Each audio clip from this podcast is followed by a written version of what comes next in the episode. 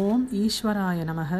ஓம் சரவணபவ. ஓம் குருவடி சரணம், திருவடி சரணம்.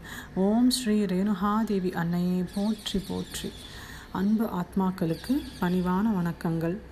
கலியுக காவியம் ஆத்மாவின் சுயசரிதம் அத்தியாயம் 9 அணுக்களின் பெருக்கம். இதுவரை பார்த்த அத்தியாயங்களில் மிகவும் முக்கியமாக மகரிஷிகள் நமக்கு எடுத்துரைப்பது உணவு, உணவின் வகைகள், சாத்வீக உணவு, மண்குருதி, விண்குருதி போன்ற விஷயங்களை. ஸோ இதிலிருந்து ஒரு விஷயம் நமக்கு தெளிவாக புரிபடுறது என்னன்னா, உண்ணும் உணவே அனைவருக்கும் தெய்வம் அப்படின்னு. ஸோ திருப்பி இந்த அத்தியாயத்துலேயுமே வந்துட்டு உணவினோட அவசியம்தான் பார்க்க போகிறோம். ஏன்னா அணுக்களின் பெருக்கம்னா அது உணவு மூலியமாக தான் நடைபெற போகுது. அதனால் இந்த அத்தியாயத்துலேயுமே அணுக்கள் பற்றி தான் பார்க்குறோம்.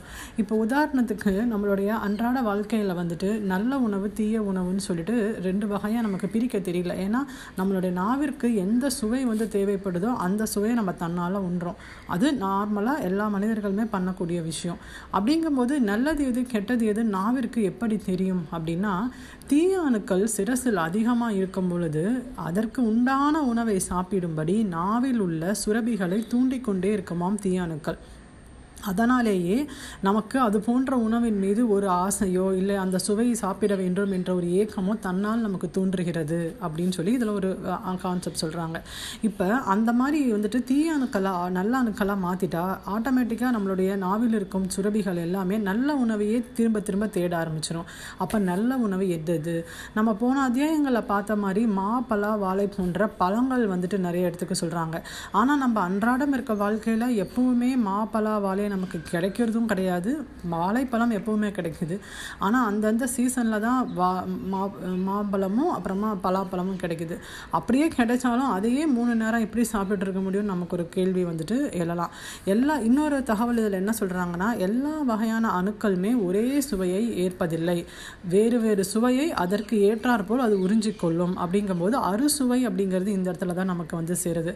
அப்போ அறுசுவையில் என்னென்ன சுவை நமக்கு வந்துட்டு நம்ம அணுக்களுக்கு ஏற்றது? ஏன்னா பழங்களில் வந்துட்டு நம்ம பார்த்துருக்கோம், மா, பலா, வாழை போன்ற பழங்களில் நல்ல அணுக்களுக்கான நல்ல சத்துக்கள் நிறையா இருக்குது. இதை சாப்பிட சாப்பிட நல்ல அணுக்கள் நிறைய உறிஞ்சும் இந்த சத்துக்களை அப்படின்னு.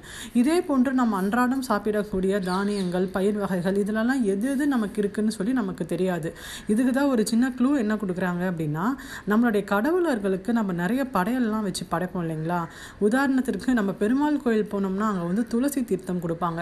ஏன்னா துளசியில் நமக்கு தெரிஞ்ச மாதிரி பிராணவாயு, உயர் பிராணவாயு ரொம்ப அதிகமாக இருக்குது. அப்போ துளசி தீர்த்தம் நம்ம சாப்பிடும்போது பிராணவாயு நம்ம உடம்புக்குள்ளே போச்சுன்னா நல்ல பிராணவாயு நம் குருதியில் உள்ள சத்துக்களை அடுத்தடுத்த வட்டத்திற்கு எடுத்து செல்வதற்கு உபயோகமாகும்னு நம்ம முன்னாடியே பார்த்தோம். அதனால் அதனுடைய பயன் அது மாதிரி. இதே போன்று வந்துட்டு இப்போ ஆஞ்சநேயர் கோயிலுக்கு போனோம்னா அங்கே வந்துட்டு வெண்ணெய் கொடுப்பாங்க பிரசாதமாக.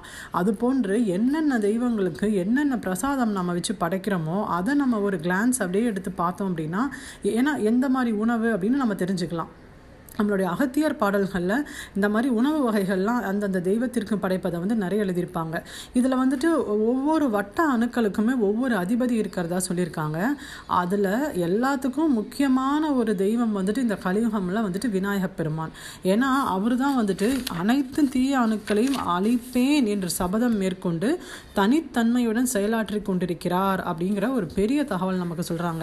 அப்போ விநாயகர் வந்துட்டு நம்ம வழிபடும் போது விநாயகருக்கு என்னென்னலாம் வச்சு படைக்கிறோம் அந்த உணவெல்லாம் நம்ம அதிகமாக நம்மளுடைய உணவுல சேர்த்து எடுத்துக்கும் பொழுது நம்மளுடைய தீய அணுக்கள்லாம் தன்னால் அணிந்து நல்ல அணுக்கள் எல்லாம் உயிர் பெறும். இது போன்ற என்னென்ன வந்து விநாயகருக்கு நம்ம வச்சு படைக்கிறோம்னு தெரிஞ்சுக்கிறதுக்கு நம்மளுடைய அகத்தியர், நிறைய சித்தர்கள்லாம் நிறைய பாடல்கள் எழுதியிருக்காங்க. அது மூலியமாக பார்க்கும்போது என்னென்ன வகையான உணவு யார் யாருக்கு வந்து படைக்கிறாங்கன்னு தெரிஞ்சதுன்னா அந்த உணவெல்லாம் நமக்கு நல்லது, நல்ல அணுக்களுக்கு அதெல்லாம் உணவாகும் அப்படிங்கிற ஒரு நல்ல புரிதல் வந்து கிடைக்கும். அதே போன்ற அரிசி அப்படின்ற ஒரு தானியம் வந்து தமிழர்களால் மட்டுமே கண்டறியப்பட்ட ஒரு தானியம். இந்த தானியத்தின் உதவி கொண்டு நிறைய அணுக்களுக்கு உணவு எளிதாக எடுத்து செல்லப்பட்டது அப்படின்ற ஒரு தகவலும் கொடுக்குறாங்க. இந்த இடத்துல வந்து ஒரு எக்ஸ்ட்ரா தகவல் வந்துட்டு நான் சொல்ல ஆசைப்படுறேங்க. நம்ம வள்ளலாரோட இதில் உணவு முறைன்னு பண்ணிதான் அவர் தனியாகவே கொடுத்துருப்பாரு. அந்த உணவு முறைகள் மட்டுமே சாப்பிட வேண்டும், ஏன்னால் அதில் வந்துட்டு உயர்ந்த சத்து வகைகள் நிறையா இருக்குது அப்படின்னு சொல்லிட்டு ஒரு பட்டியல் கொடுத்துருப்பாரு. உதாரணத்திற்கு பழங்களில் வாழைப்பழத்தில் வந்துட்டு நிறைய வகையான பழங்கள் இருக்குது. அதில் ரஸ்தாளி பழம், பேயன் வாழைப்பழம், இது இரண்டுமே வந்துட்டு உயர்ந்த ஆற்றலுடைய பழம்னு சொல்லுவார். அதே போன்று பருப்பு வகைகளில் வந்து துவரையில் வந்துட்டு நல்ல ஆற்றல் இருக்குது அப்படின்னு சொல்லுவார்.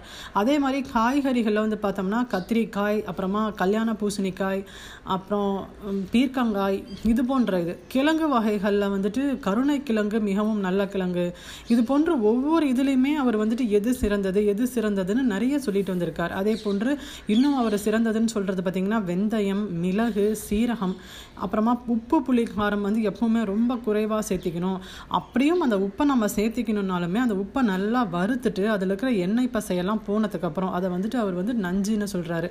அந்த நஞ்சை நீக்கிட்டு அதுக்கப்புறம் அந்த உப்பை சேர்த்திக்கணும் அப்படின்னு சொல்லிட்டு அதில் ஒரு ப்ராசஸ் இருக்குது. இன்னொன்று ஐயா என்ன சொல்லுவாருன்னா, நம்ம அரிசி சாப்பாடு வந்துட்டு வடித்து எடுத்துக்கிட்டோம் அப்படின்னா அதில் இருக்கிற அந்த எண்ணெய் சம்மந்தமான விஷயங்கள்லாம் கஞ்சியோடையே சேர்த்து வெளியில் போயிடும்.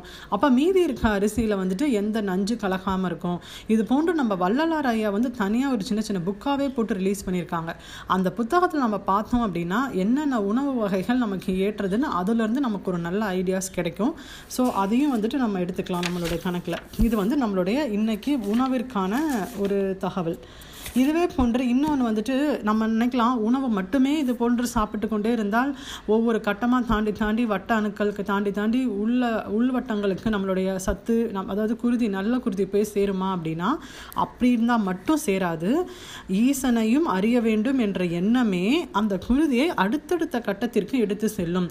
உண்ணும் உணவு எவ்வளவுக்கு எவ்வளவு முக்கியமோ அதே அளவிற்கு ஈசனை அடைய வேண்டும், ஈசனை காண வேண்டும் அப்படின்ற எண்ணமும் குருதி அடுத்தடுத்த வட்டத்திற்கு சென்று உள்ளே உள்வட்டங்களுக்கு செல்வதற்கு இதுவும் ஒரு முக்கியமான விஷயம் அப்படின்னு. இன்னொரு விஷயம் நம்மளை வந்துட்டு மகரிஷிகள் என்ன பிரார்த்தனை பண்ணிக்க சொல்கிறாங்கன்னா, காயகல்ப தேகம் வேண்டும் அப்படின்னு ஒரு பிரார்த்தனை பண்ணிக்க சொல்கிறாங்க. ஏன்னா கல்வியினுடைய எல்லை என்பதே காயகல்பம் தான் அப்படின்னு சொல்லிட்டு.